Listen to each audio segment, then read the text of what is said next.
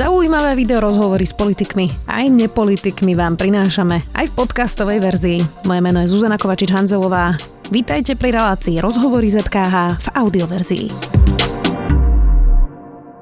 Rok po začiatku pandémie majú vážne finančné problémy a výpadky. Aj dopravné podniky v hlavnom meste sa od júla zvyšujú ceny lístkov. Dopravný podnik Bratislava bol v hodinovom výstražnom štrajku.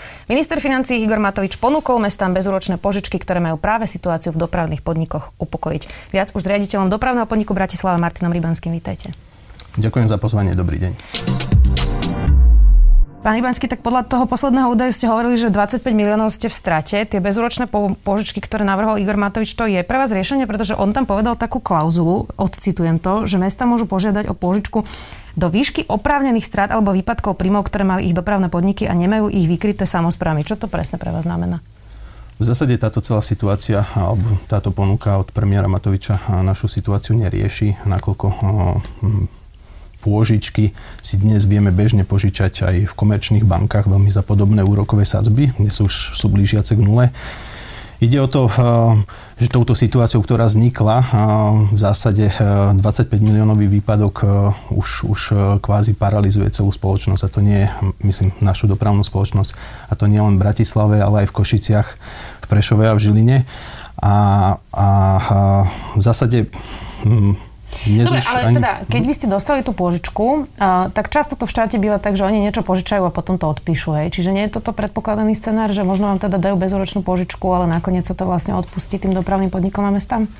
Tak nad takýmto špekulatívnym postupom sme sa moc nezamýšľali, to je pravda. Uh-huh. A keď on teda hovorí, že oprávnené uh, straty a výpadky príjmov, tak to je taká klauzula, že to vám nemusia asi uznať úplne všetko. V zásade e, väčšinu, väčšinu našich nákladov tvoria mzdové náklady a to sú vždy oprávnené náklady, ktoré, ktoré e, vykazujeme aj voči našemu akcionárovi na konci roka. Um, hrozí vám hromadné prepušťanie a rušenie liniek a spojov niektorých, ak uh, sa teda toto financovanie nevyrieši? Tak, jak sme to komunikovali, tak je to reálna hrozba. Uh, nakoľko my už s kolegami sme prijali niekoľko úsporných opatrení. Už od začiatku pandémie sme ušetrili na nákladoch takmer 11 miliónov eur, ale výpadok je hrozivý, až 25 miliónov, čiže ten rozdiel sa už nejakým spôsobom nedá vykryť bez nejakej pomoci a, a hm, pokiaľ nepríde nejaká finančná pomoc, teda hlavne od štátu, tak, tak samozrejme budeme musieť siahať aj na kvalitu MHD, či už rušením niektorých spojov, alebo, alebo budeme musieť zintenzívniť mieru prepušťania. Ja som to na začiatku hovorila, že vy ste boli vlastne v hodinovom výstražnom e, štrajku, pripojili sa k vám aj Košice, aj keď teda len tak uh, symbolicky. Toto sa bude ešte opakovať? Uh,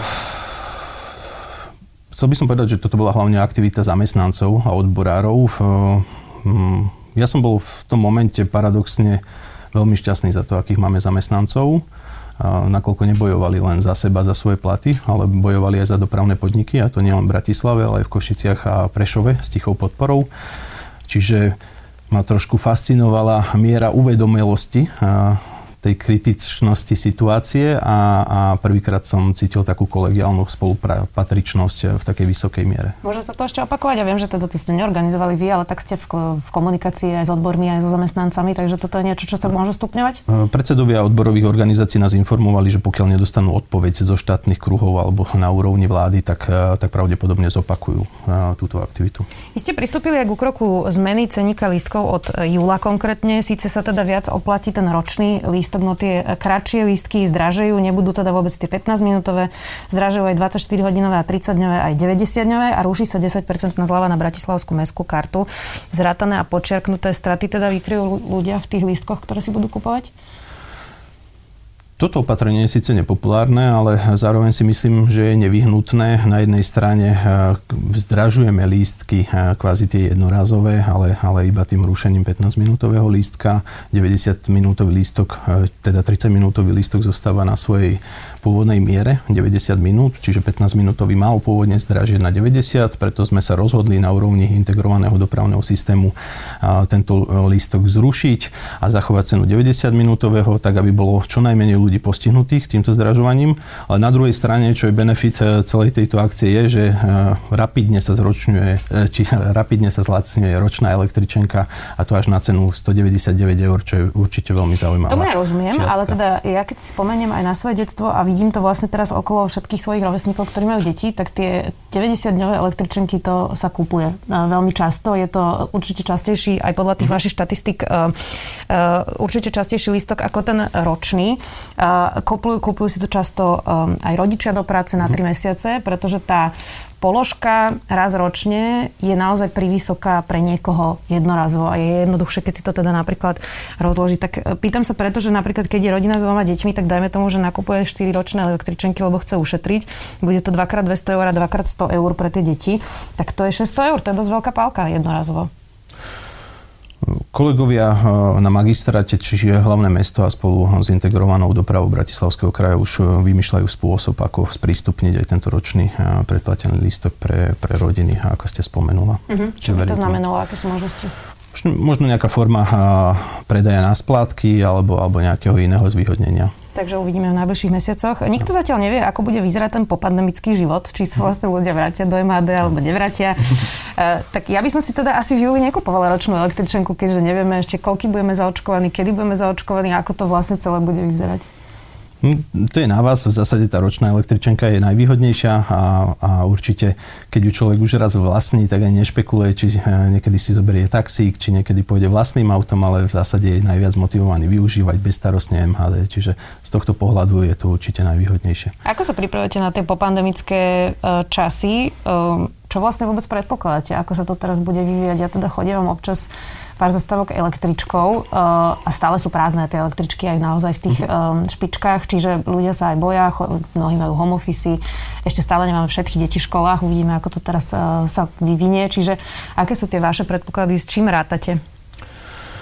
Predpokladáme, že tá obava tam zostane. Určite chceme ľudí presviečať, že cestovanie MHD je bezpečnou. Robíme všetko preto, kvázi sa to dezinfikuje. Naše vozidla MHD sa dezinfikujú na niekoľkých úrovniach a niekoľkokrát za deň a rovnako aj za týždeň, dokonca aj v premávke. Takisto zamýšľame sa nad domontážou rôznych dezinfekčných zariadení a tak podobne s tým, že chceme prísť aj s veľkou elektronizáciou predaja, ktorú zase, ktorá zase zvýši tú mieru bezkontaktnosti a, a budeme pokračovať samozrejme aj v obnove vozidlového parku, čím by sme chceli poskytnúť aj viacej autobusov do ulic potom v následnom období, čo je samozrejme ale naviazané aj na financovanie MHD. Uh, poďme ešte aj na iné e, témy. Ako veľmi zastavila vlastne koronakríza a aj tie straty, o ktorých sme vlastne mm-hmm. hovorili v tej prvej tretine, tie investície, ktoré potrebuje dopravný podnik určite. Uh, ako to ovplyvnilo to, či sa kupuje práve ten nový vozový park? Videla som, že chcete rekonštruovať nejaké kilometre trolejbu, trolejbusových trás. Uh, takže čo všetko sa škrtá, čo všetko sa neudeje kvôli tomu, že vlastne prišla koronakríza a máte straty?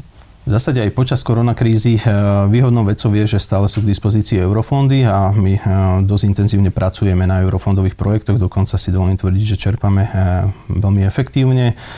Ideme obstarávať množstvo projektov, niektoré veci už máme dokonca vysúťažené a projektujú sa.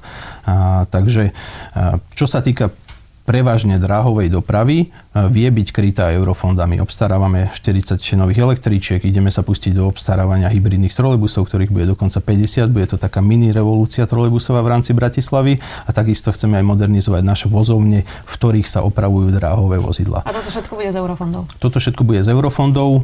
Ono to pekne znie, ale stále veľká časť bratislavskej MHD bude tvoriť autobusová doprava a na nákup nových autobusov dnes neexistuje žiadna vypísaná výzva z eurofondov fondov a takisto nevieme napríklad modernizovať alebo rekonštruovať našu údržbovú základňu, kde sa autobusy opravujú ako také. Takže, takže toto je problém. Takže na, na tej pandémii utrpeli najviac autobusy. Tak. Rozumiem. A poďme ešte k tomu, že ako sa má vlastne rozširovať kolejová doprava, pretože všetci hovoria, že to je to najrozumnejšie, najrychlejšie, mm-hmm. bezzapchové, čo sa mhm. vlastne dá urobiť. Metro samozrejme v Bratislave mm-hmm. už je pase, to je utopia. Uh, tak teda, aké okrem toho rozširovania električky v Petržalke uh, sú plány na, na rozširovanie, lebo zatiaľ to uh, tiež vyzerá ako niečo, o čom diskutujeme už, ja neviem, už možno 20 rokov a jediné, čo sa spravilo, je práve tá Petržalka. Uh, pri rozvoji električkovej trate je hm, veľmi, veľmi komplikovaný proces tej výstavby, nakoľko je tam veľmi veľká administratívna záťaž, samozrejme veľmi, veľmi zložité schvalovacie povolenia a takisto do toho vstupuje veľmi zložitý proces verejného obstarávania, kedy hm, veľmi často dochádza k rôznym obštrukciám a prieťahom v konaní. Čiže keď skombinujete všetky tieto faktory, tak je pochopiteľné, že výstavba električkových tratí je tá najťažšia a práve preto aj dúfam ja osobne, že, že dojde k nejakým zmenám aj v stavebnom zákone, ale aj v zákone o verejnom obstarávaní, aby tieto procesy boli jednoduchšie a hlavne rýchlejšie. Mimochodom, keď hovoríme o tej Petržalke, tak tá výstavba sa má spustiť tento rok a projekt ide zatiaľ podľa plánu. To som si teda prečítala v nejakých vašich výstupoch. Spomali to ale môžu námietkové konania práve e, súťažiacich v tom verejnom obstarávaní. Zatiaľ stále platí, že sa nič takéto nedieje a ide to všetko podľa toho harmonogramu? Toto je téma skôr možno hlavného mesta, kde my skôr tvoríme tvoríme taký podporný prvok, čiže e, informácie, ktoré máme, tak momentálne sa tam vyhodnocuje uchádzač na realizáciu alebo úspešný uchádzač na realizáciu tohto projektu a, a nie je nejaká odchýlka od toho aktualizovaného časového plánu. Ja viem, že to opäť je téma hlavného mesta, ale teda električka z Petržalky má ísť popred Slovenské národné divadlo. Je to taká vyostrená diskusia medzi ministerkou kultúry a primátorom Valom. Vy stojíte v tomto spore kde? Je to veľmi zložitá otázka. Ja sa nechcem vyjadrovať e, k nejakej kultúrnej hodnote e, toho priestoru alebo e, z pohľadu architektonického a z pohľadu dopravného. Je trasa popred Národné divadlo najlepšia, určite, lebo je najrýchlejšia, je tam najmenej zátačok a takisto aj napojenie na budúcu radiálu do Vrakuňa po Dunajských biskupíc je prostredníctvom tejto varianty najlepšie. To ste mi teraz nahrali, lebo uh, teda má to byť napojenie aj na Ružinovskú radiálu a potom na tú budúcu uh, do Biskupíc a Vrakune. Tak o tom počúvame tiež už dlho aj o električke do Devinskej Novej Vsi, tak dožijeme sa toho ešte my dva vôbec? Ja verím tomu, že áno. Tak aký je harmonogram? Skúste povedať, že keby sme teraz naozaj začali na tom pracovať, tak ten proces je komplikovaný, ale keď by to mohlo byť o 10 rokov alebo o 15 rokov? Ja si myslím, že pokiaľ by bola zmenená tá legislatíva, ktorú som tu spomínal, tak, tak to určite vie byť do 10 rokov postavené. Uh-huh. A pokiaľ by boli pozemky vysporiadané samozrejme pod tou budúcou trasou. Jasné, jasné, to je predpoklad. Aká je vlastne vízia pre dopravný podnik Bratislava na možno tých 10 rokov alebo 15 rokov, povedzme si to tak nejako širšie, lebo tie jediné zásadné infra- infraštruktúrne investície boli teraz do opravy radiály uh, Karoleskej až Dubravskej, Petržalskej električky. Roky počúvame o filiálke, napriek tomu, že to nie je vaša téma, ale teda železníc. Dlhodobo počúvame o električkách. Um, namiesto toho vidíme stále viac aut a viacej zápchy, takže aká je tá vízia a teraz možno nie len užívateľská, ale aj klimatická a, a aké sú tie plány na 10 rokov, čo by mhm. bolo naozaj to, čo potrebuje Bratislava bez ohľadu na to, že či tu je COVID a máte dlhy alebo nemáte dlhy. Keď ideme od tých úplne základných vecí, tak obnova vozidlového parku je základ a obnovať autobusy pravidelne je takisto základ a dnes už autobus o emisnej normy Euro 6 napríklad je o mnoho ekologickejší ako, ako tie autobusy, ktoré prevádzkujeme. Niektoré z nich majú aj 20 rokov. Čiže tam by som sa odpichol, ale také gro je spraviť e, MHD inteligentnou a modernou a to nie len, to nie len pre, pri predaji cestovných lístkov, ale aj napríklad pri plánovaní budúcich trás, čo sa, čo sa dnes už deje. Vychádzame z exaktných dát a to rozhodovanie je na veľmi profesionálnej úrovni a samozrejme chceme staviť do budúcna aj na ekológiu. My sme sa teraz sústredili na rozvoj e, trolejbusovej dopravy. Ideme rekonštruovať takmer celú trolejbusovú sieť. Chceme, aby sme postavili e, napríklad novú trať e, z Patronky k Riviere. Tam by sa mali naše trolejbusové linky spojiť a chceme obnoviť vozidlový park tým spôsobom, že chceme nakúpiť hybridné trolejbusy, ktoré do budúcna budú nahrádzať konvenčné autobusy a tým sa aj zvyši podiel elektrickej trakcie v Bratislavskej MHD vo všeobecnosti a samozrejme budeme vyvíjať e, nie len tlak, ale poskytovať všetky dáta a venovať všetko naše úsilie tomu, aby sme rozširovali aj tú električkovú sieť. Dnes sa hovorí o tých radiálach, ktoré sme spomenuli, do Vrakuňa, do podunajských biskupíc, potom vnútromestský okruh e, po Košickej, ako ste spomínali vy. Ale, ale existuje projekt aspoň načrtnutý, e, kde sa spája aj kde sa spájajú zlaté piesky s Vajnormi a Račou a, a takisto električka k Borom a následne, následne v druhom kroku do Devinskej Novej Vsi. Čiže všetko sú to reálne veci, len ja si myslím, že nielen samozpráva, ale ten štát sa musí trošku zomknúť, vymysleť také pravidla, aby budovanie týchto nových infraštruktúrnych projektov bolo jednoduchšie a rýchlejšie, aby nebolo možné možno nejakým špekulantom a externým vplyvom e, robiť v celom tomto procese obštrukcie a prieťahy. Tak inak oni tvrdia, že tie pravidlá na verejné obstarávanie boli práve kvôli špekulantom a zlodejom, čiže toto už neplatí? Určite boli, hej. Akože tá spoločnosť sa nejakým spôsobom vyvíja. Ja si dovolím tvrdiť, že dnes, dnes možno keď e, máte dobrý úmysel, tak dokážete nakupovať lacnejšie a transparentnejšie aj mimo zákona o verejnom obstarávaní, keď si to tak odmyslím, to, to nemyslím zlom. Je to, je, to, je to predikcia, ale pracuje so základným predpokladom, že všetci ľudia alebo všetci, všetci nejakí správcovia verejných financí sú skorumpovaní. A myslím si, že to už tak v dnešnej dobe nie je. Záverečná otázka. Bratislavčania, ale aj tí, ktorí tu e, žijú alebo dochádzajú, e, často hovoria takú prúpovitku, poviem to tak... Mm-hmm hovorovo, eh, že teda nevozia sa MHD, lebo že je špinavá, stará, nespolahlivá. Ale je pravda, že tá doprava sa posunula za posledných 20 rokov, že sa to nejako tak traduje. Ale čo by ste povedali niekomu, kto možno býva v nejakej odlahlej časti Bratislavy? Eh, pretože v centre tá doprava naozaj eh, električková funguje veľmi dobre a rýchlo a mnohokrát sa oplatí ísť radšej električko ako zaparkovať niekde auto v centre. Ale čo niekto z Vrakune, z Devinskej Novej si, zo, zo Zahorskej Bystrice, to naozaj možno cestuje denne hodinu a, a, a možno je nespokojný spokojný, že mu ide iba dvakrát za hodinu autobus alebo podobne a, a, a vlastne úplne oprávnene radšej sadne do auta zo Zahorskej Bystrice, ako by sadol do autobusu.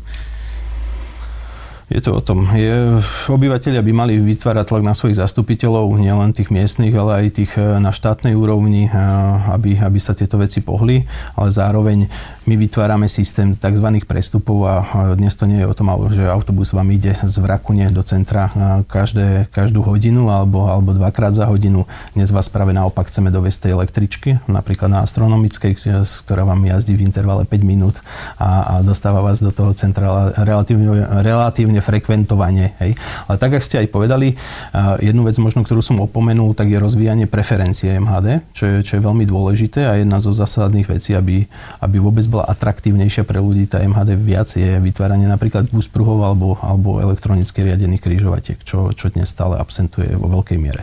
Ideálny príklad bol, bolo zavedenie buspruhu na Gagarinovej, kde na nosnej linke číslo 201, je to trolejbusová linka, sme mal, mali pred jeho vytvorením meškania až do 20 minút. Po zavedení toho buspruhu to bolo niekde od 0 po 2 minúty, čo bolo, čo bolo super výsledok. Takže budúcnosť je buspruhy po celom meste? Buspruhy, preferencia, elektronicky riadené kryžovatky na zrýchlenie MHD. Alebo segregovaná doprava vo forme električkovej. Budeme to samozrejme sledovať. Ďakujem pekne, že ste si našli čas. Martin Rybanský, riaditeľ dopravného podniku Bratislava. Ďakujem, Ďakujem pekne. Pekný deň. Počúvali ste podcastovú verziu relácie Rozhovory ZKH. Už tradične nás nájdete na streamovacích službách, vo vašich domácich asistentoch, na Sme.sk, v sekcii Sme video a samozrejme aj na našom YouTube kanáli Denníka Sme. Ďakujeme politika, súdnictvo, verejné zdravie či iné spoločenské témy. Vstávajte každý deň s novou dávkou informácií a aktuálnymi rozhovormi. Ja som Jana Maťková a spolu s mojimi kolegyňami a kolegami z denníka ZME pre vás pripravujem denný podcast Dobré ráno. Dozviete sa v ňom to najdôležitejšie, čo sa deje u nás doma aj v zahraničí. Dobré ráno nájdete vo všetkých podcastových aplikáciách, ako aj na stránke denníka ZME.